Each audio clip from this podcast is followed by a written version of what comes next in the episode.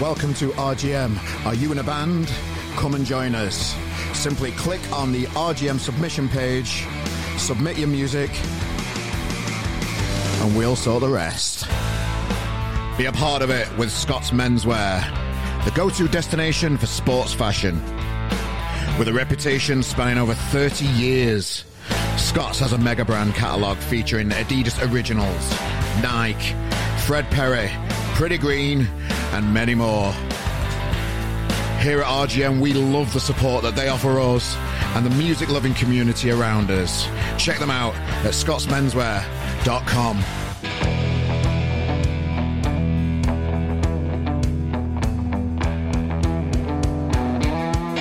Hello. Oh. Slurping on a cup of tea.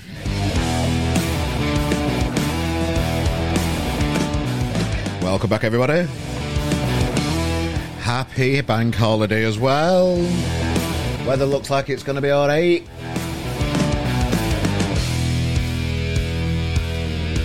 Yeah, happy bank holiday. Hope you're all enjoying your day off work, or if you are working, lucky.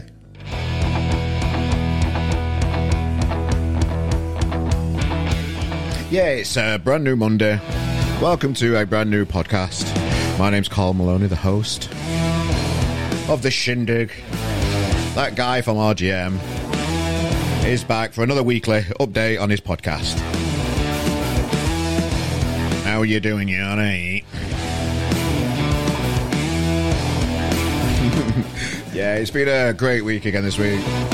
Loads of content and changes on the RGM ho- homepage for you, and there's reasons why. I'll, I'll let you know. Trying to make it better, always trying to improve. Why not? Just got this urge to be excellent. Um, sometimes we do, sometimes we don't. A lot of the times we don't. But that's the aim, to just get better. Yeah, we've just got a, a, live review gone out for the vaccines, playing Victoria Warehouse, horrible venue in Manchester. Went to see Frank Turner there a bit back. Kept getting lost all the time. It's a nightmare to get. Well, you can get the tram, I suppose, but uh, just not my favourite venue in the world. Uh, but the vaccines gig was very good, and we've got a live review of it on the website right now, rgm.press. We've also got another live review for therapy. Question mark. Band been around for years. Uh, reviewed from the wardrobe in Leeds. Uh, loads of uh, the, the, October Drift tour diary um, features have ended uh, after their tour ended. Loads of information on behind the scenes of what goes on behind uh, on tour with the band October Drift. Just have a look, rgm.press. Loads of stuff going on. Interviews from artists all over the world. Manchester, Leeds, Birmingham as well. Uh, Scotland, of course. We've we've we've changed the head. We've changed the, the website round a little bit more. I've been tinkering it with it still this week. I was getting a bit of feedback from artists on our homepage once it's gone live, because we are bringing out so much content all the fucking time. It drops down the list when you as soon as you add a new post. Obviously, you know the the previous posts drop down a, a, a section, and there's only about eight sections until it kind of goes into the background, uh, the featured posts on the homepage. So some people getting a bit disappointed and not hanging around the, the homepage and being seen off, you know, people that just go on, go on the website and just try and find new music, which I get, I completely get it and understand it. So I've extended the the homepages so so the each post will will be seen on the homepage and get a bit more airtime on there, um, just so more people can catch footage, the footage, the content that we're bringing out. You know, it's uh, just makes sense. We've extended the uh, the comedy section as well. That's bigger. Um, all in preparation for the festival in Edinburgh. Edinburgh Fringe, I think some people call it. Uh, yeah, that's coming up in August, so we're, uh, we're planning that at the minute to bring you some excellent comedy coverage from Edinburgh. So we're very busy behind the scenes. As always, I'm not complaining. A lot of people complaining out there. Oh, oh, yeah. People, um, uh, you know, there's a lot of people with opinions out there, and there's a lot of people talking about oh, we shouldn't be expected to work at the weekends, bank holidays. It should be a nine to five working in the media industry. Nah, mate. It's not a job, this for me. It's a passion project. Um, I'm doing RGM pretty much from when I get up to when I go to bed. Non-stop, well, not all the time, like, you know. I've got to go to work and that in between. But it's not work for me at all. Doing these podcasts, you know, uh, you know, it's not work. It's it's something I enjoy doing, so I just do it. If I have to reply to emails, I'm all right with that. So I've just seen a bit of negativity about about you know not having to work. You're in it for the wrong reasons, mate. Um, but anyway, should we crack on with today's guests, ladies and gentlemen? It's a rate episode. This one had a great good chat with Turnbull from Skylights just the other week. Um, proper sound lad. And thanks for being patient with the technology as well. Zoom's getting on my nerves. It crashed four times during the interview, so I had to edit it all and make sure it, it, it looks seamless on the YouTube video. So if you see a little jump, it's because Zoom crashed. I had to edit it together. Uh, but I think it's. I think I've flagged it. Um, but yeah, the video version of this will be out on Wednesday evening, as always, premiered on the YouTube channel. Um, but welcome to the audio version, and here we are. And today we've got Turnbull from Skylights, everybody. Uh, I wanted to dig into what it was, what it's like for a band to perform at Soccer AM, which that show just looked like so much fun. Um, they got a funny phone call from Jimmy Bullard that we've used in the teas, and all that information will be coming out soon. That's a good, nice little story. Um, and I did do a weird little rant at the end of this interview as well. There were no need for it. I kind of thought, um, for, for, some reason in my head, we, we just reviewed the lads' recent review, and in my head, we had a bit of criticism in it. But it's, it's all, I don't know, it's, it, it's all in the eyes of the holder, I think. I, I, felt like we gave feedback, but he didn't see it that way at all. He just read it as like you know, just like a normal part of a review. I'm overthinking things when we're um, when we're giving feedback. I think me because I'm so close to reviews and you know getting feedback myself. It's anyway. At the end of the review, I went on this weird little rant thing that you can all enjoy later in it as well. There was no need for it. It's just there was just no need for it. It's funny. But yeah, uh, ladies and gentlemen, Let's crack on. I'm babbling. Join us on the Twitter page at RGM Pod. Subscribe on the YouTube channel for you, will see the video version of this podcast on there. Um, have a look at us online. RGM.press. Ladies and gentlemen, this is Turnbull from Skylights.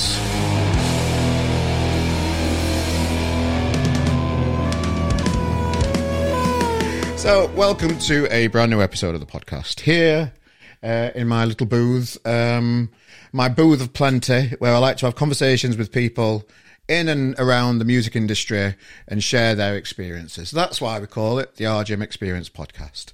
And today, ladies and gentlemen, I'm with Turnbull Smith from Skylights. Hey up. Hey, Carl, you all right? Yeah, sound mate. Where, where do we find you today then? What's this going on? I'm on? Just at home, Chief. What's this in the background there? Is this all uh, Skylights uh, paraphernalia, is it? What's going on here? Yeah, well, what it is is uh, we've got a wonderful artist called Paul mm. who does all our covers and all our album covers, yeah. and it's just fantastic work. So get it up on the, the wall. So I do my little my little room where I do my videos and stuff. You know. Yeah, yeah, but and and where is this? Are you at home at the minute? Yeah, I'm at home. Yeah, yeah, yeah just upstairs in the loft. And I'm in the loft because that's where all my stuff lives. and where is home? in York, mate, in Acomb. Right. Okay, I got you. So I'm, I'm a little bit confused because you've got this big connection with Leeds and yeah, uh, but, you're from York yeah. as well. So, so we'll come to all of that and the band stuff. I want to start off with a young Turnbull really, and go back um, before Skylights was even a thing, and just find out a little bit more information about you, what makes you tick, and all that kind of stuff. There, so we'll come to all of that. Keep people hanging on. We'll get to that, guys, if you're listening in, uh, and you Skylights fans are here. But we like to delve into your past a little bit. So, talk me through what you were like at school as a kid. How long you got, Cal? I've got as long as you want, mate. This. Well, there's only so, two yeah. of us, so we so Zoom won't kick me off, so we're good. yeah, so growing up, uh, just a normal kid into me football and stuff. But yeah. unfortunately, I wasn't very good at football. Yeah. Uh, I wasn't very good at sports in general, so I used to. Well, I wasn't too bad at sports. Actually, I did all right at sports, but I was yeah. never really in the first teams and all that. I was a bit small, mm. you know, got pushed off ball a lot, but I always give it a go. Like yeah. played footy every day and was always interested in it. Yeah. And then my mate was singing in a band at school called Mike. And uh, I always looked and thought, you know, I wouldn't mind doing that. Do you know what I mean? Because he got all the girls and all that stuff, and he was yeah. proper popular. And I'm like, I'm gonna have to, I'm gonna have to get involved in this guitar mm. stuff. So when I was about 13, I bought an acoustic guitar just off, just off a girl at school. It was only like 20 quid. Yeah. And uh, I was kind of playing it, didn't know, didn't know what I was doing at all, and I didn't really get very far. And then I went on holiday to France, and my uncle Stuart was there and he is a folk player, and he's been playing all his life, and he's really good, really talented guy. He's a. Did you say folk or folk? Folk. He plays folk. you that, yeah, you don't play. It's not like a twist on playing the spoons. Uh, well, who knows? Who knows? And uh, he he was like, "Oh, you, you play guitar?" So I'm not very right. good. And honestly, maybe two, three hours, he sat down and showed me a few tricks. Mm and that's the only guitar lesson I've ever had. And I picked up so much from that from that short period that yeah. I just kind of taught myself after that. And he showed me all the special chord patterns and little tricks of the trade mm. and little things like that. And it was, it was really interesting. And then I just dedicated myself to it for a good five, six years after that. It's nice, isn't it, when you when you get influenced by somebody when you're young and it kind of takes over your life because it, it did with me with music. And I had a lot of time on my hands. I was on the dole for a, a long time. I had nothing else better to do than learn how to play the guitar years yeah. and years and years ago. And I just liked and enjoyed picking up an Oasis or a Beatles book and just learning a few of their songs. That's how I learned to move my hands up and down the guitar, really. Um, it, yeah. It, it, it's in it weird just how music grabs you. And when it does proper grab you, that's it for life. Yeah. I mean, there's nothing more stress relieving than just sitting down and just playing the guitar and mm. even writing a song. Because like when I was that age, I used to sit down and write songs. I didn't think anyone would ever hear them. Yeah. But I just found it so kind of just chilling out, and it was it was nice, really nice. Have you got any, you know, previous bands before Skylights, and any funny names that that that, that we can enjoy? yeah, we uh, me and my mate Simon started a band when we were 16, and he'd always bit my house because he only lived a few doors down. Right. And I started playing bass, and he was playing guitar. And we used to have a bit of a mess about with a few Beatles covers and stuff. Hmm. And we actually did a few shows. We were called R505, and uh, we had a bit of fun. We, I don't know why, but is that, just is one that, show is that influenced by the Beatles song? 505. The no, uh, the, uh, no, our 505 was actually a Roberts radio, an old Roberts radio right. that my dad had, and oh. it was a oh. Roberts R505. Oh, okay. Yeah, just an old old analog jobby. Uh, and then we actually changed our name to Loose Fit for one gig. so then we had loads of people turning up thinking name. we were some. Everyone turned up thinking we were some indie covers band, where we were just a little right. happy kids band. Oh, what like an so, Happy Mondays type? vibe type thing. We yeah. lose fit, right? Well, okay. We're sixteen-year-old kids that were rubbish. Yeah. Uh, and then uh, I bumped into a friend of mine called Dan, and this is where I met our drummer Miles. Mm. So I was about seventeen, and I bumped into a guy called Dan. He's like, "Oh, come and play in my band. We're called Carnation," and they were they were quite rocky. They were very professional. Probably not my type of tunes, totally. Uh, and we did a few gigs with them. I was playing bass for them, but my amp was absolutely rubbish. Mm. I actually had my head uh, nicked, so I was using an old Peavey that I got from school. Right. So it just sounded it just sounded terrible. So I ended up getting sacked from that band. Yeah. Uh, and then I joined a band called 66 with my mate Mike. And we did it all right, actually. We went on a couple of decent tours. We supported mm. Kaiser Chiefs. We supported, who else did we support? Uh, Mark Owen from Take That. We got a call saying, "Oh, oh now then, do you want to play with Mark Owen?" I'm like, hmm. So we got uh, we played with Kai Chiefs and a few other bands. I'm trying to think mm. of the bands. We played with a couple of decent ones because we were managed by uh, a fellow that ran the local music venue in York, Fibbers, mm. who got us all the big shows there. And then basically, for some reason, God only knows why, he got us a few shows with Mark Owen, and we were like, "Oh, that's a bit odd," but they were massive, and they're like we played all around Scotland. Like big shows, and they were they were good, and there was just thousands of screaming. Is that is that around the four minute warning song that I used to do? It's your four uh, minute warning. When he went solo, he used to sing a song about a four minute warning. There's another one that was really big at the time. Can't remember what it was. It was around that one, but there was another one that was a big hit, and they all waited for that one. Do you take that oh, song? Shine, let no. shine. Oh, I hate that song. uh, no, it was one Mark Owen did it. Won't we take that? Oh, okay. Oh, can't can't remember. Right, okay. I can't remember. But it was because like uh, we never saw Mark. He just was disappeared. Never saw him at all. But his band yeah. were right lads. They were mm. class. Yeah. They were out, out on lash all night and mm. you know real professional during the day. They were changing the strings every day and yeah. stretching them out. So I learned quite a lot because they were like basically pulling the strings and doing all sorts and actually looking after their instruments rather than us with rusty old strings. Uh, but then they knew how to uh, party as well, so we had a real good time. But uh, so, so what kind of size? Of, what kind of? Sorry to interrupt you there. What, what kind of size venues were they? Like, like a thousand, okay. thousand cap venues. Yeah. Played in Edinburgh, Aberdeen, because that's where I first played a gig in Aberdeen, and they all went mm. absolutely bonkers. It was insane. Just all crowd were going nuts. Yeah. Uh, and so I thought I'd always want to go back there. I was lucky enough went back last year. And then after uh, then after that, we, that sort of petered out, and that's when Skylights was born after that band. So how how did you like? So you mentioned you toured with the Kaiser Chiefs, then, and I know you've had bigger gigs with Skylights recently, and you know things are growing, and you know there's more support slots coming out. You've got this big en- gig with the enemy that you've announced. You've had Shed Seven recently, and all that kind of stuff. Um, what kind, what was it like supporting Kaiser Chiefs at the time? They were pretty new teams, so it wasn't like big places. It was all yeah. like small cap venues. Mm. It was only like it was at like Fibbers right. and a few other places around. So yeah, it was it was, it was all right. Yeah, it was it was all right. It's nice chaps. Yeah, uh, different to Marco. So, but it was not, only not as social as Mark Owen's crew. No, they were they were sound actually. They were all all nice. Mm. To be fair, before before they before they were like I think they'd just been signed.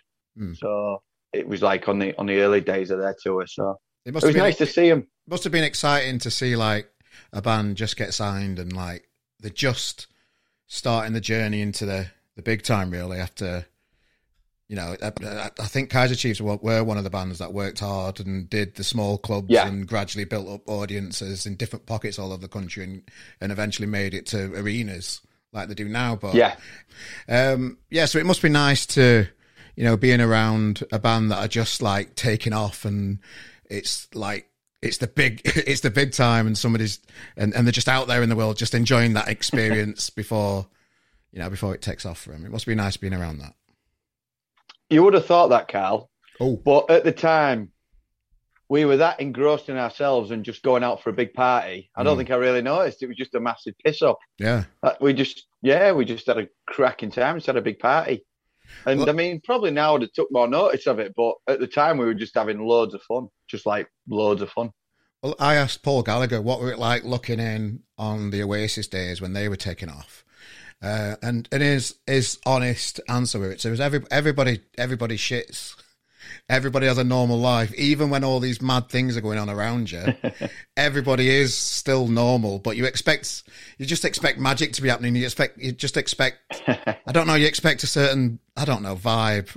I'm always looking for this vibe, but I can never find it because I'm looking for something that's not really there. Really, do you know what I mean? Yeah, I know what you mean, and probably now I'd look in those type of eyes. But at the time when you're a kid, Mm. You just every, well, even now I, I just treat everyone the same anyway. And yeah. we we just had a good time. We just had a great time, and it, yeah. it was nice to see him take off as well. Yeah, no, it's great. Uh, so how but, did? Yeah, go on. Yeah.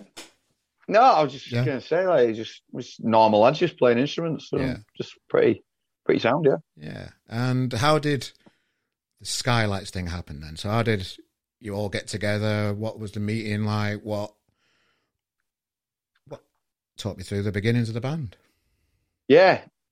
So I finished with 66. Mm. Uh, they'd gone off and started a new band. And I was just, I was fed up with the whole situation, to be fair. Mm. And so I was like, I need to find another hobby. And nothing really came up. Do you know what I mean? Mm. But then my mate Johnny came to see me and he's like, Do you want to start a band? I says, Well, I will do, but I'll play guitar. I'll stop playing bass. I'll play, I'll play guitar now. Yeah. And you can play the bass. And he's like, yeah, sound. And I, I had a couple of songs from the past that were already done. Believe it or not, one of them was Darkness Falls. Mm. Uh, and the other one was Driving Me Away, actually, which is our next single. Mm. And so we just practiced those two songs. We got our friend Tom Reeve on the drums, and we ne- we needed a singer. And I mean, I've told the story a million times. We did try one guy out, and he just didn't really fit the mold. And Johnny's brother Rob, bearing in mind we all grew up to the, together, had sung before at school, but he didn't really want to do it. But I was like, listen, we're desperate, mate. We need a singer, so you're gonna have to come and do it. And he's like, I'm not doing it. And he didn't have any money. He was skinny. He had no job, so we paid him to do it. Basically, we mm. we give him loads of beer. We paid for his practices and everything, and and he just did it as a bit of a laugh. Do you know what I mean? Mm. And that's how it started, really. And uh, we had a couple. So you, so you did all know each other. It weren't like you advertised for. Oh, we were all mates from school. Right. Okay, got you. Yeah, we're all, we're all mates from school. And uh, were they sixty six fans? Actually... Pardon? Were they sixty six fans? Any of them? Yeah, I think they were actually. Yeah, yeah, yeah they did. They did come to the shows. Mm. Am I am I a bit dark, Cal? Don't we turn a light on? You can, have a, light on. you can have a light on if you want, mate. It, you know, it, it's getting a bit darker now, isn't it, at times and that. You can stick a little bit. I'll open the window. I'll open the window, teeny Go bit. Go on, mate. Go on. I don't want to be too, don't be too late though either. Perfect.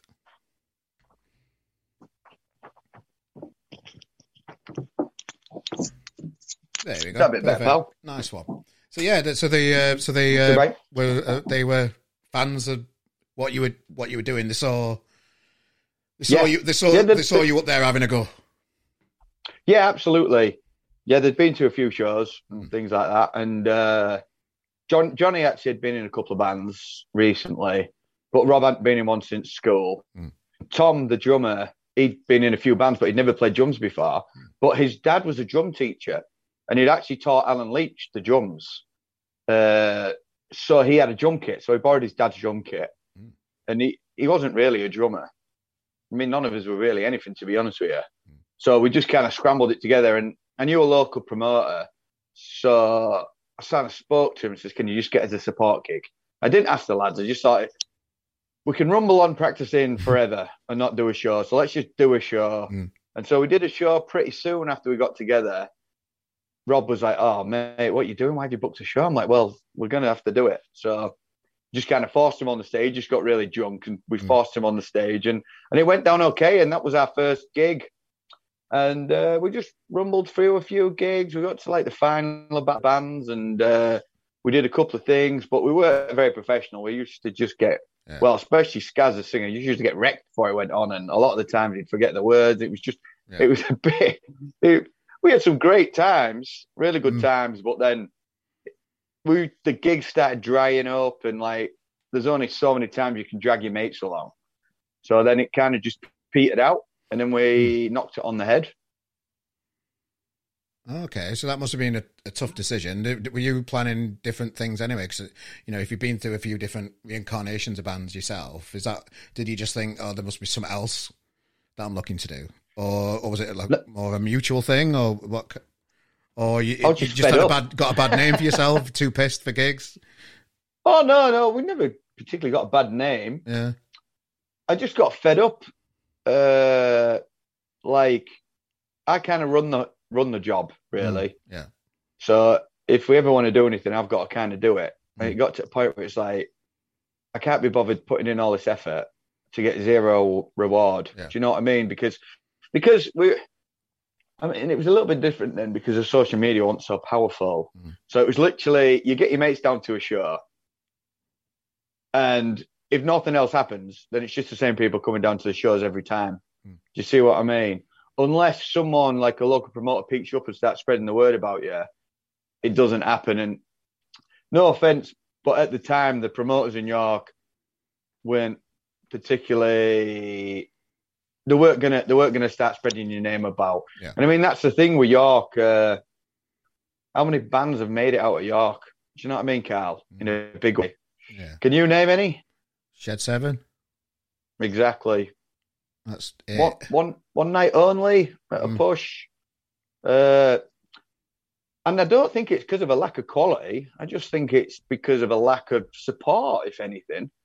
Does York uh, does York suffer from being a bit of a tourist place where there's a lot of like cover bands to play to tourists?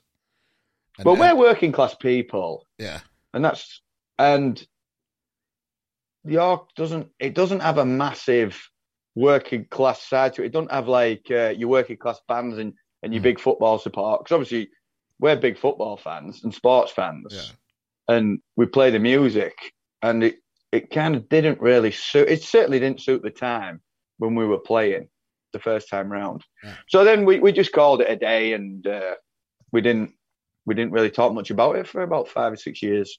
That's kind of what happened when I were in a band years ago in Sheffield, where we had kind of we we were just playing to his friends every gig. Yeah, we were play, we were playing Sheffield too often as well. So so the so our friends that were coming yeah.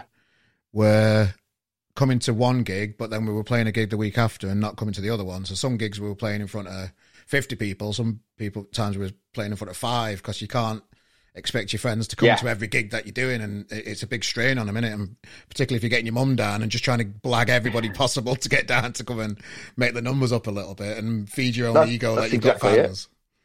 It's hard work. That's exactly it. it. Mm. And it's like, well, where do you where do you go from here? Do you know? Yeah. Well, like where do you go? And then we just kind of knocked it on the head.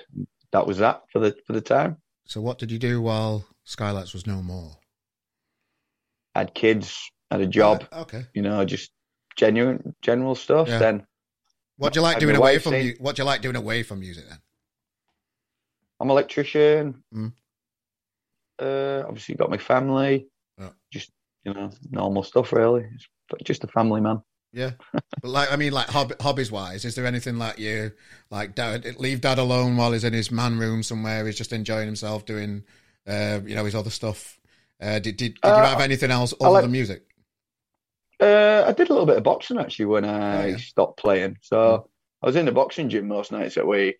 Yeah, driving my wife crazy because I'm one of them. I always need a hobby. When I have a hobby, I've just took myself into it. Yeah. So I got beaten up a bit in the in the boxing ring. yeah. And then, and uh, my wife was like, "You should do another gig. Get all our friends together and have a gig." I'm yeah. like, "Listen, I really can't be bothered because I just got that fed up of it. I just sold all my gear. I didn't even have a guitar in my yeah. house for five years. Mm. Didn't play it. And then I had Rob saying to me, "Oh, you know, we should do another show." I was like, "Really? I really don't want to. I just, you know, that that part's done. I just remember it being hard work and exactly like you said, Carl. Mm. You're playing to the same people and just the gradually getting less and less. Do you know what I mean? Mm and that's so I thought I'm not doing it. And then my wife was like, "You really should do it again." And she she's like, she likes organizing events, and she's saying to me, "She'll do this, she'll do that, and she'll get it all sorted." I'm like, "All right, we'll do a show. We'll do a show." I got my arm twisted, and I okay. spoke to local promoter Tim, and I said, "Tim, can you can you get us a show?" And he says, "Yeah." So he booked fibbers for us, and when we used to play fibbers before, it was only 200 capacity. Mm. And I thought that'll be fine. And then uh, I researched the new place that they moved to, and they were like, it's 600 capacity. I was like, 600 capacity? I'm like, there's going to be my wife, my mum, and about yeah. four. I said, this is going to be ridiculous. So I'm like panicking because I get like that. I'm like, what the hell have we done here? This is this is going to be absolutely dreadful. So Skaz had wrote the song YRA. Mm. So I'd come up with a riff and, and just give him some chords. And he'd come up with a song YRA. And he's like, oh, yeah, it's about going to footy and going to Leeds and singing the Yorkshire Army song because he." that's what he's mega into Leeds. Mm. You know, goes to games. Just he, he, you just find him walking down the street singing Leeds songs, just driving everyone mad. Just you know, God, even when we were kids, he'd just be walking around singing Leeds songs all the time. So I was like, all right, yeah, sound. So we recorded it and uh, got it all. Well, except we just recorded it. We didn't even know what mastering was at the time. Yeah. And so knowing that we had 600 tickets to sell, I got on Twitter and got YRA loaded onto SoundCloud and just mm. sent it to everyone I could, just anyone and anyone. Because, like, it's Skaz's Leeds United song. Let's just send it. So I sent it to every single person who was with Leeds, related to Leeds. I was just like in a blind sort of like, I'm just going to send it to you. I don't care if you like it, I don't care if you're not. Because that's the beauty of getting a little bit older, isn't it, Carl? you don't care what people think anymore, do you? Don't give a shit? I'm like you. I'm like, you're either gonna like it or you're not. And I, it's funny actually. Uh, some kid replied to me saying, uh, "Oh mate, that shit. Uh, you want to listen to this band?" I, know, I won't, I won't say any names. And then on. about two years, about, no, I'm not saying the names. And two years later, we were headlining a gig and they were first on. Mm. So I fucking found the tweet and messaged him back saying, "Oh mate, you coming to the show because your mate's the first on." so, so I took a little bit of pleasure in that. Yeah. But to my, honestly, Carl, to my utter amazement, I've just started getting mega good feedback. Mm. Like people saying, "Oh, we love this tune. It's we love it. It's a bounce. It's really good." And I actually give a CD to a mate of mine at the boxing gym, actually. Mm. And you know what it's like when your mate gives you a CD, you think it's going to be shit, don't yeah. you? You think it's going to be fucking yeah. rubbish. Yeah. And I would think exactly the same. And he'd come back two days later, he's like, Tim, that's fucking mint. Is that really you? I was like, really? You think it's that good? He says, yeah, that's absolutely class. You want to get it on radio? So I was like, well, I'll try. So I sent it to BBC Introducing and they started playing it. I'm like, wow, you know, people seem to like this song. And then Leeds United started using it. mm. Leeds United used it on one of their videos. Well, it was a 100 year anniversary video. Mm. And then people started following us and we started picking up a little fan base. And uh, then I made I made about a thousand promo CDs and sent them out to just everyone, just free. Do you know what I mean? Mm.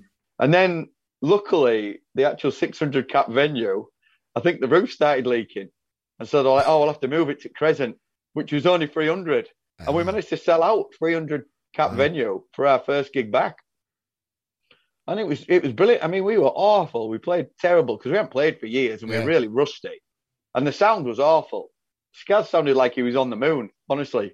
so how so like how do you sell out a 300 capacity venue when you not when you've not been doing out is it was you know, I know you mentioned this song's had an impact and it's come out and people got involved yeah. with it a little bit.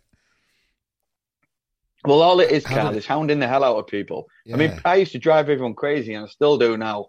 I'll probably cut this bit out and send it to my mates, but it, if you were if you were friends with me on any social media platform, yeah. you're getting a message saying this is the skylights, and if they said maybe, I'd be knocking on the door with tickets. Like, yeah. right, you said maybe, get a ticket. So it's just basically just pushing it, just pushing it, pushing it. And a lot of them were actual just uh, people that like the YRA song mm. that came came down for that. So could you could you tell that when you played the song? Could you see it? Could you feel a difference in the crowd? Like, oh yeah, like... everyone's everyone's bouncing about to it. Yeah, yeah. it was it was brilliant. And uh, and then it just kind of rolled on from there. Then uh, we got the hundred year anniversary gig mm. at Leeds United. Then we got friends with Josh Warrington and Gaetano Berardi and people around the club, and people you know started supporting us with, with higher profiles than we had at the time. Mm uh, and then we released Enemy, and then we got the call from Soccer AM asking us to play live there, and it was all going boom. And then uh, COVID came and sort of knocked us for six, really. So how how do you just get a phone call from Soccer AM? How does that like happen? Is it just well, because of the sport connection, the, the football connection type thing? Is it they just no, heard about the story, or was it no, so basically, my mate Harvey messaged Fenners on Insta right. saying, check this band out. And then Fenners started following us. And mm. I was like, oh, Fenners, thanks for the follow. And mm. I just told him a little story about us. And he was like, oh, I'll be in touch. And then Josh Warrington came to a few of our shows. Mm. And then uh, Josh was fighting Lara for the first time. Uh, and it was on Sky. Mm. And they had him on Soccer AM. I'd just been oh. signed by Eddie Hearn, that's why. Uh, okay. And uh, so he was on Soccer AM, and Fenner was like, "Oh, it'd be get you on with Josh. It'd be a good little sorry." Uh, and then he says, uh, "Who's your manager?" I'm like, "Me." he says, "What do you mean?" He says, "Well, I'm the manager. Pay. I play guitar, and uh, yeah. I won't call myself a manager, but I just kind of sort the things out." And he's like, "All right, sound well. I'll send you some details." And then he sent us some details and rolled on from there. I think that was great. And then we put Darkness Falls out in October and then that kind of went pretty well as well. So how, how's how's the day look for Soccer AM? What what's kind what's kind of like? Do you travel down on the day? Do they put you up in an hotel? What what what's the day look like behind the scenes at Soccer AM? Because it looks like it's just the best time ever. As a football fan myself, supporting the Mighty Blades. Uh, and then seeing all the hmm. bands that are kind of and, and then and then seeing all the bands that you kind of uh, that I I've, I've seen loads of bands on there that I know that I played on there. Just fucking loved it and just really enjoyed the day. Just mm. talk us through a little bit about what the day looks like when you when you know you're going to be on telly for Soccer AM. So so it was about five days before we got mm. asked to do the show. It was like, oh great, and then he says, right, we'll email you spec. So they emailed me the spec, mm. and it was like, you need to bring a sound desk, you need to bring a sound man, mm. and you got me there at nine o'clock Friday morning. I'm like, what's a sound desk? Yeah. Do you know what I mean? And what and and where we're going to find a sound man in five days. Mm. So I rang my mate Dave, who'd done sound for us once. Well, I say he's my mate. I'd only met him once. Uh, I'm like, Dave, we're playing soccer AM this weekend. Can you do the sound? He's like, I'm fully booked, mate. I says, well, what are they uh-huh. paying you? He's like, they're paying me 100 quid. Okay. I says, well, I'll pay you more. I'll double it and I need a sound desk. He says, sound desk? I says, yeah, I need a sound desk as well. So he borrowed it from the wardrobe venue in Leeds. And then we had to set off at four o'clock in the morning, Friday morning. I was on nights that week, so I had to beg my gaffer to get Thursday night and mm-hmm. Friday night off. Uh, and then we rolled down to London and got there at like half eight on Friday morning. And they were like, oh, we don't need you till 10. So we just got balls out and was kicking around on footy pitch for hours just yeah. outside. So it was great. That's an and, intimidating uh, thing. That so you need your own PA and everything, and, and to to be like, I don't know, well, to have well, all, this out. The PA, the PA's there. It's just you just need a mixing desk. Okay. And like, I, I ain't got a mixing desk. None of us have mixing desks. We've literally we're lucky to even have amps. Yeah. And then uh, we did this. We did the sound check, which was all right. Went okay. And we're like, where is everyone? They're like, oh well, they're not here till like two for rehearsal. So we just shot back to the hotel. I then got a, a phone call from a number I didn't recognise. I picked it up. I, would like to try and do a southern accent, but uh... so anyway, it was like, "Where the fuck are you?" Yeah. I was like, "What do you mean?" He says, "Where the fuck are you?" I'm like, "Who's that?" He says, "It's Jimmy."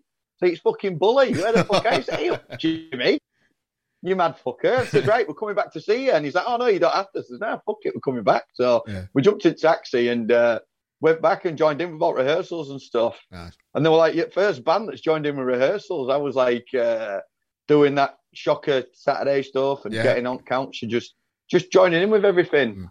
And it was it was a cracking day. And uh, I went back and had an early night, and Skaz and Johnny went out and got smashed at about four o'clock in the morning. Of course they did. Of course they did. Mm. so next morning they're getting up like shaking, like pale as anything. I'm like, lads, I hope you're ready for today. and so we got we got in there quite early and did a little another little bit yeah. of a sound check.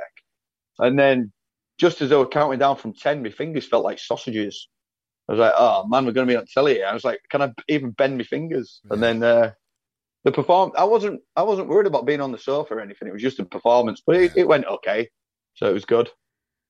Love that. Uh, lovely ins and outs of and the mechanics that go go on at these things. I just I like delving into yeah. that. Thanks for sharing that. And they're all really really nice, really nice yeah. people. You know, Jamie Bullard. I see him get a bit stickier in there. He's a top bloke. Fenners, yeah. brilliant. People behind the scenes as well, just really good. And they even give us an interview on Sofa as well, so I could roast our singer. So good fun. so does he still get nervous for at gigs? Now as well? Because I know it didn't come naturally to him. We kind of forced him to be the front man. What's uh, no, he's fine now. He's fine. Yeah, well, that's just, just an initial thing. going into it. Yeah. Yeah, so, I mean, we were only kids then, so yeah. kind of we've done hundreds of gigs since then. So, well, what was that conversation like? Getting them back, getting everybody back together. So the singer came to you, Skaz came up to you. Let's do another gig again. what was yeah. all the other people? Were they all up for it as well? Had they sold their instruments? What? How did it? How did it like get back? So Rob was like, "Do you want to do it?" I says, "Yeah, all right, I'll do one more show." Yeah. And literally, our bass player Johnny and our drummer Miles, they're just really, really quiet people. Mm. Honestly, if you went to a pub with them, you'd literally be sitting in silence. Do you know what I mean? They're just very chilled out. So rang Johnny, and Johnny's like, "Yeah." Mm. I was like, "Okay." And I rang Matt, like, "Yeah." And it was just like that. There was nothing really much about it. And then we went to rehearsal room, and uh, Miles just borrowed the rehearsal room's drum kit yeah. and he smashes them kits to bits. So after first practice, they were like, You're going to have to bring your own kit, mate, because you've literally destroyed this one.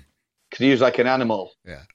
Uh, and he's like, Oh, I'm going to have to buy a kit. I says, Well, you better buy a kit. So he got a kit on finance and I bought an amp. And so we're like, well, we've got all the gear now. So after that first show, like, we might as well do another show. And then we supported Tom Hingley. I mean, we don't mm. mind some of the old Inspiral Carpet songs. Yeah. So I thought we'd play with him. And then I don't know if we're allowed to mention him anymore, but we supported the Bluetones. Yeah. Uh, and then obviously the YRA tune was picking up a little bit and we were getting some action. And like, we all go to the Leeds games and support Leeds. So Leeds were like getting all the support and they were like, should come play in Leeds. And we're like, hmm, mm. yeah, why not? So a friend of mine, Oddy, he booked the Brudenell out on a Thursday night. wow. And uh, we went down and it was just a rainy Thursday and there must have been 50 people there. Yeah. And we were staying in the biggest dump LA. I'd booked a couple of cheap hotels around that area and it was a dump.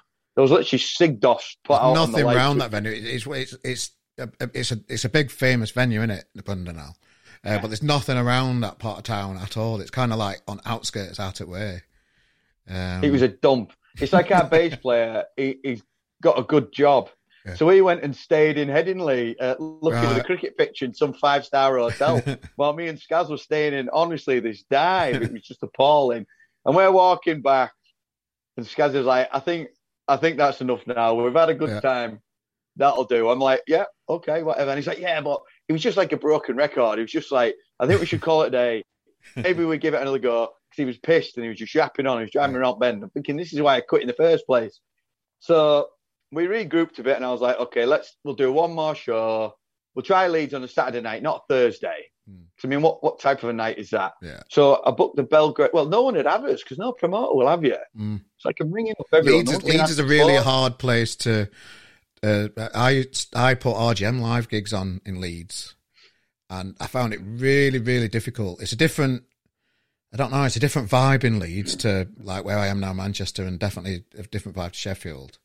I just, I, yeah. I, I, don't, I can't put my finger on what's different about the Leeds, um, the the Leeds music scene. It's it, it feels like it's harder work than what it should be for a major city like Leeds. The beauty of this band is we're not really in with any type of music yeah. people. Mm. We're all in with sort of sports people and sports fans. Mm. So that's why it's a little bit different with us. So when I hired the Belgrave, uh, I think I could be wrong. No, we hadn't had enemies out. It was still just on the back of YRA. Mm. And it just went down really well. And uh, we sold it out pretty quick. And we're like, mm. wow. Because I think the product of Brudenell as well, A, it was a Thursday night, and B, it was a free gig. So okay. with free gigs, I mean, all we, we got rid of all the tickets because they were free. Yeah. But then people, people can, just don't bother turning up. Yeah, that's it. There's no commitment from somebody, really, is it? They just think something else yeah. might happen, someone on telly, just think, oh, I'm not going out. It might mm. rain or something, and then it, that just stops people going out completely. Yeah. And with the Belgrave, it was it was a Saturday night. Yeah. Uh, I think it was only seven quid a ticket, something like that. But then then it sold out, and I had a terrible head cold, and we were all feeling we were all feeling under the weather. Mm. Everyone was off the tits. Hmm. it was just wild, and it we played that gig, and honestly, it was like a sea of people, just like. Yeah. From right up front, because it's a cracking venue, it's a nice long venue, mm. and it's just heads bobbing everywhere. And it's like, wow, you know, we've done it. We've sold a venue out in Leeds. This is wow this is brilliant. And then I wanted to get some big supports because that's what I've always wanted to do support my favourite bands, really. And like I say, because we're not in with the music scene, it's really, really difficult to do. So I got hold of a kid called Toby from Futuresound. I'd literally been emailing, I'd been emailing every portal going, and they just all ignored me. And it's really funny actually, because as soon as we sold out the Belgrave Music Hall, they seemed to find their emails. Oh, okay. You know what I mean? Yeah. So I might have emailed them four or five months earlier. Yeah. And it took them four or five months to open the inbox. Like, oh, yeah. hang on, I've sold 350 tickets. Maybe I should answer this guy. Yeah. so I started getting emails back, and uh, I spoke to Toby, who I've become friends with now. And he's like, Yeah, I'll put a show on for you. He was a bit tentative, really, at the wardrobe. I was like, Yeah, great. Let's let's get cracking. So we put that on at the wardrobe. Uh, I'd been chatting to Josh a little bit on Instagram, and he turned up. So that made it mm. exciting, you know, to have one of our sporting heroes there. And and that sold out as well. And that was a cracking night. It was a brilliant night. And that's sort of what landed us in Leeds. And then we supported Twisted Wheel there. And then we got the call about Shed 7 at the Piece Hall. Yeah, and, and then, then it, COVID yeah. kind of happens then, didn't it? Everything got delayed mm. because of that. So, like, yeah. I, I, during these interviews, I've done many interviews over COVID. I kind of started this podcast over COVID, and what more can we say about COVID? It was shit, weren't it? So, so COVID happened. The the music industry stopped for a bit, and then uh, and then we started to get back into the into the world again, and the gig started happening yeah. again. And this gig happened with Shed Seven eventually. Just talk us through what it was like, you know, being back on stage well, and, what, that, and, and that having that experience again. Well, what's happened was basically uh, everyone jumped on tickets, and now everyone's panicking because fuel prices and stuff are going through the roof. so, like, oh, we won't buy gig tickets now. So, thank you very yeah. much to everyone for uh, putting all the prices up.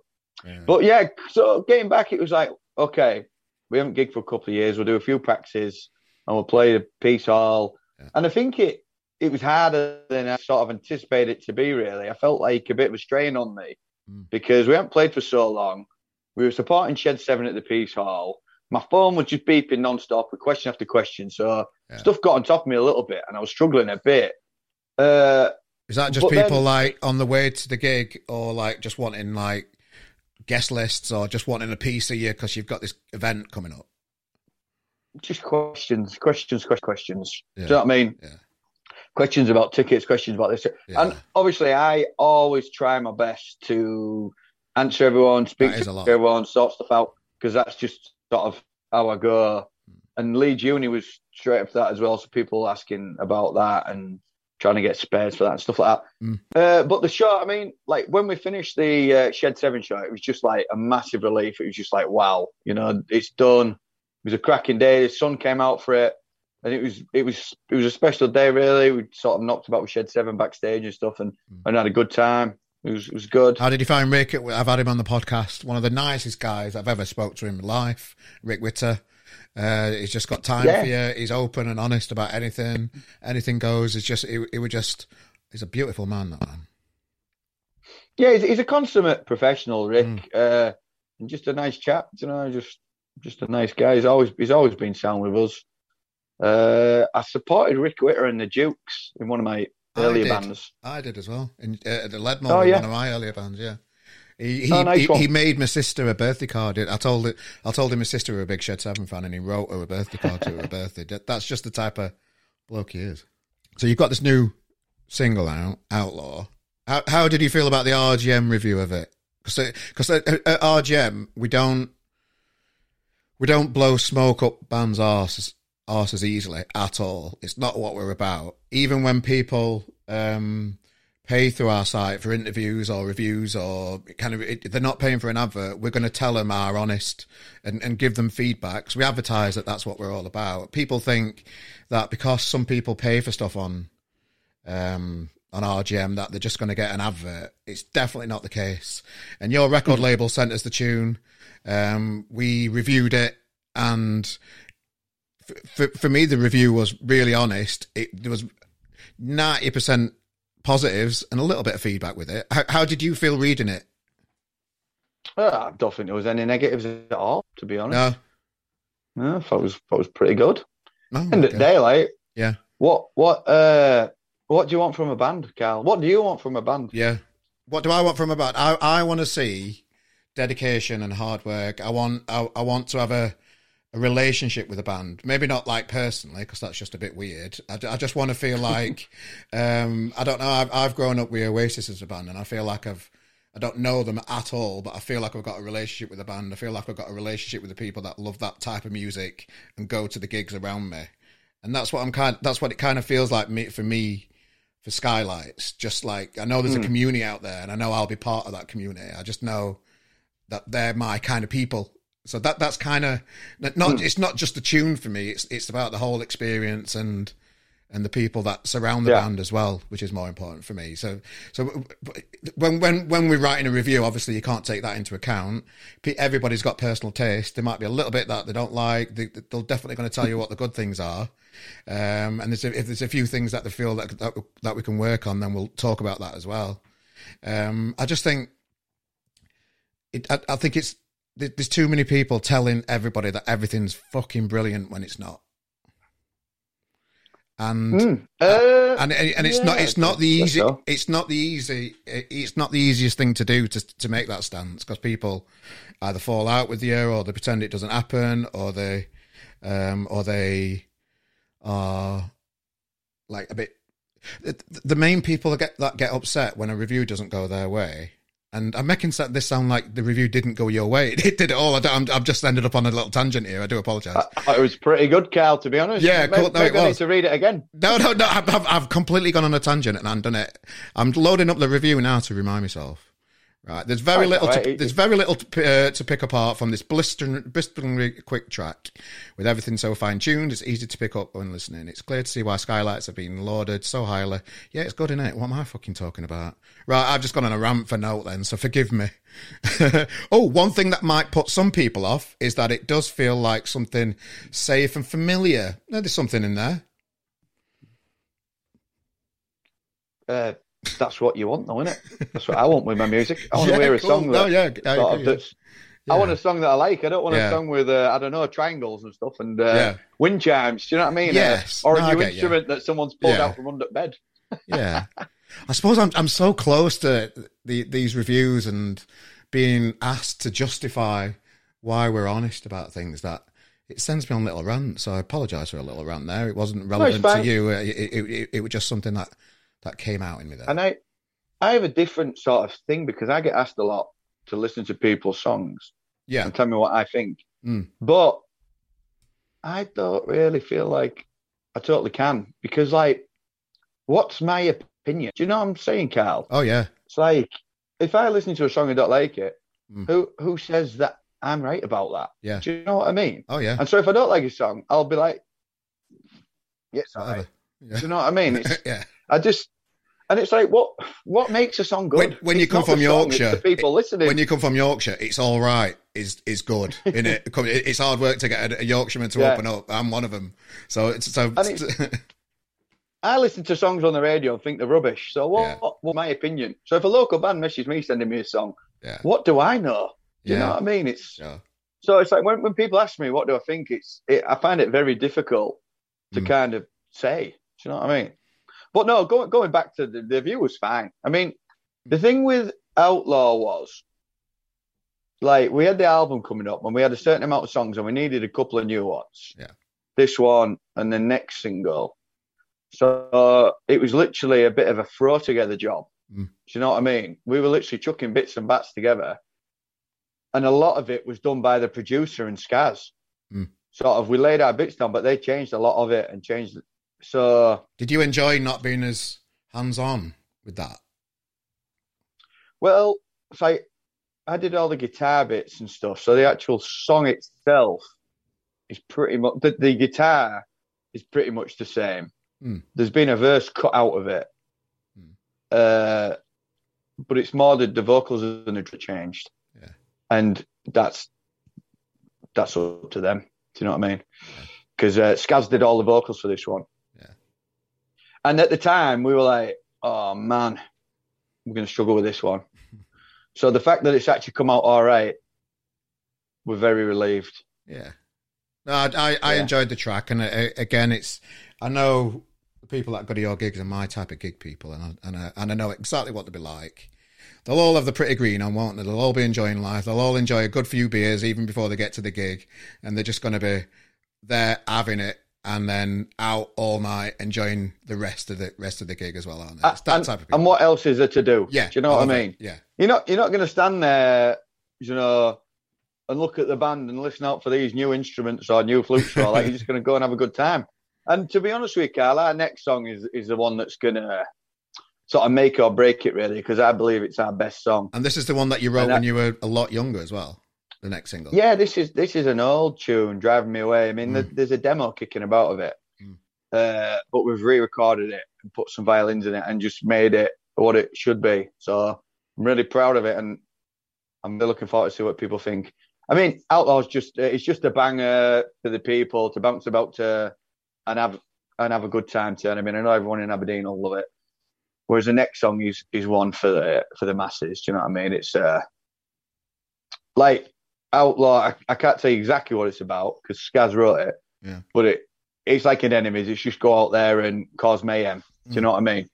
Uh, whereas this next song is a bit more is a bit more like I kind of do do more emotional type of songs. So I'm really really looking forward to this next single. Well, I do have to thank you. You're bringing your debut album out on my birthday. Thank you.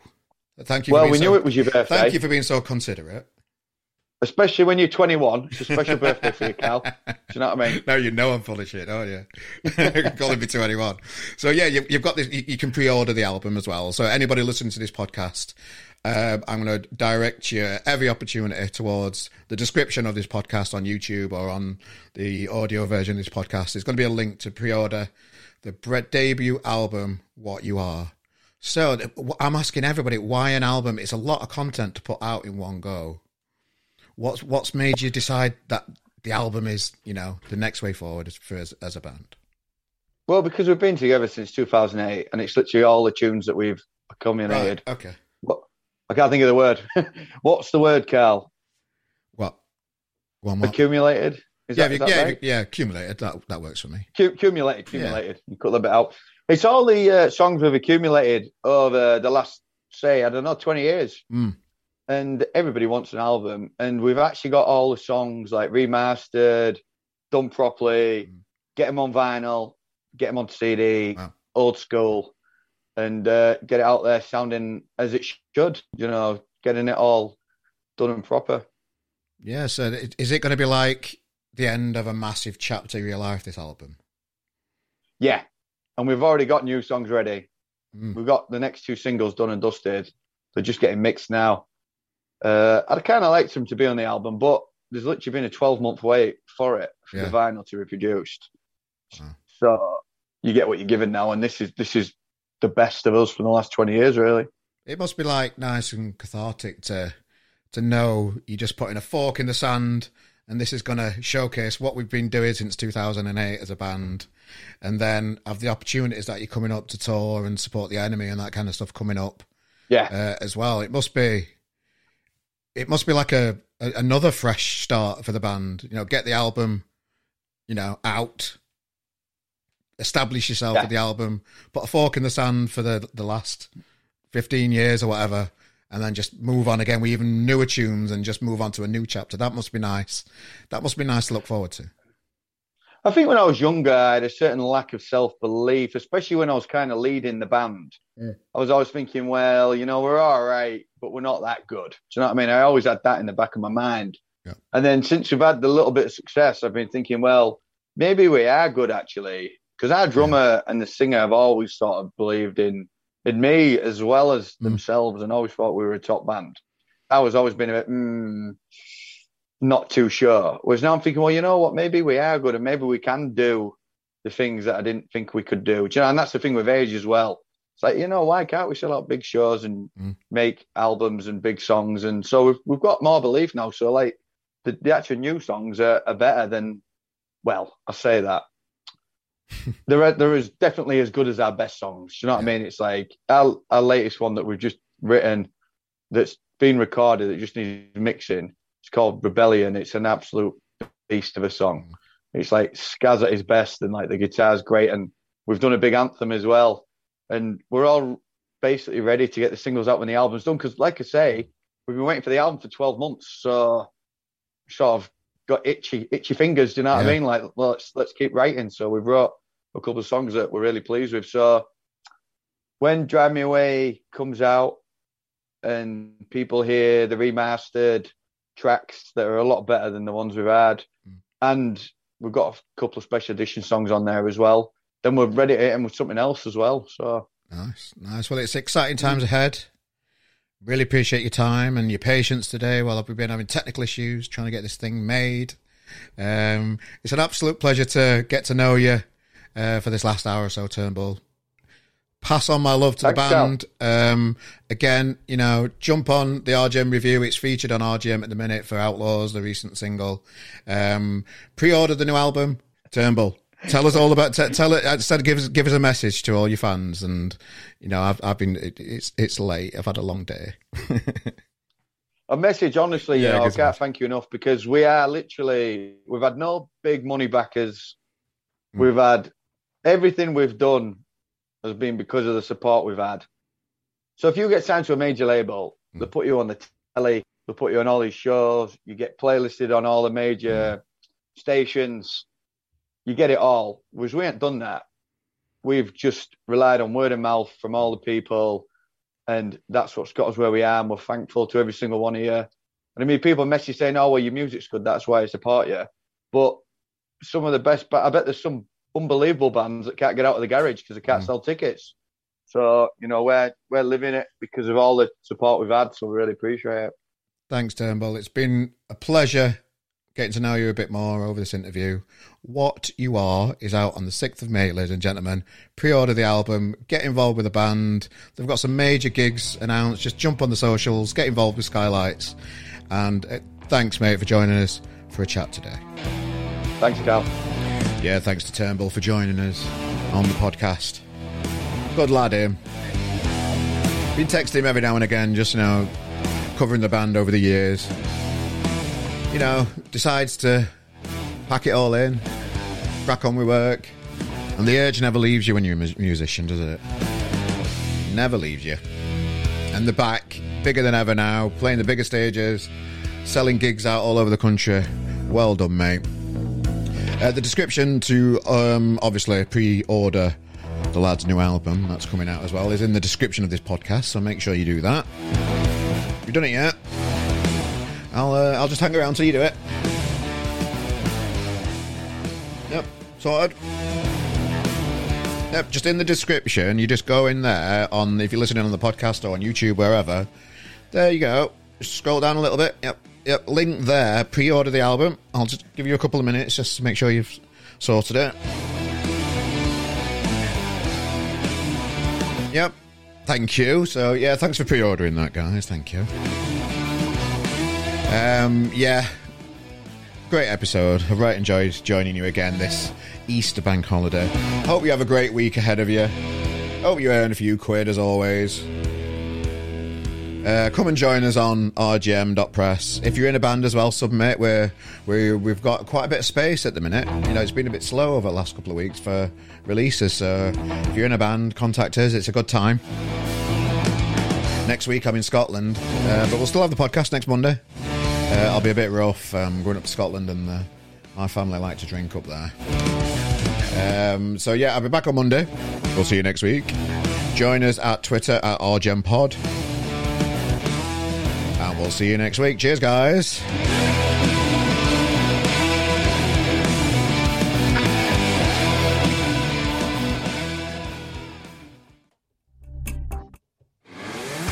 Welcome to RGM. Are you in a band? Come and join us. Simply click on the RGM submission page, submit your music, and we'll sort the rest. Be a part of it with Scott's Menswear the go to destination for sports fashion. With a reputation spanning over 30 years, Scott's has a mega brand catalogue featuring Adidas Originals, Nike, Fred Perry, Pretty Green, and many more. Here at RGM, we love the support that they offer us and the music loving community around us. Check them out at scottsmenswear.com. Hello. Did you know that you can support our podcast in many ways? Within the description of this podcast, you will see a list of all the equipment that we use. These are Amazon affiliate links. Clicking on these links take you to Amazon.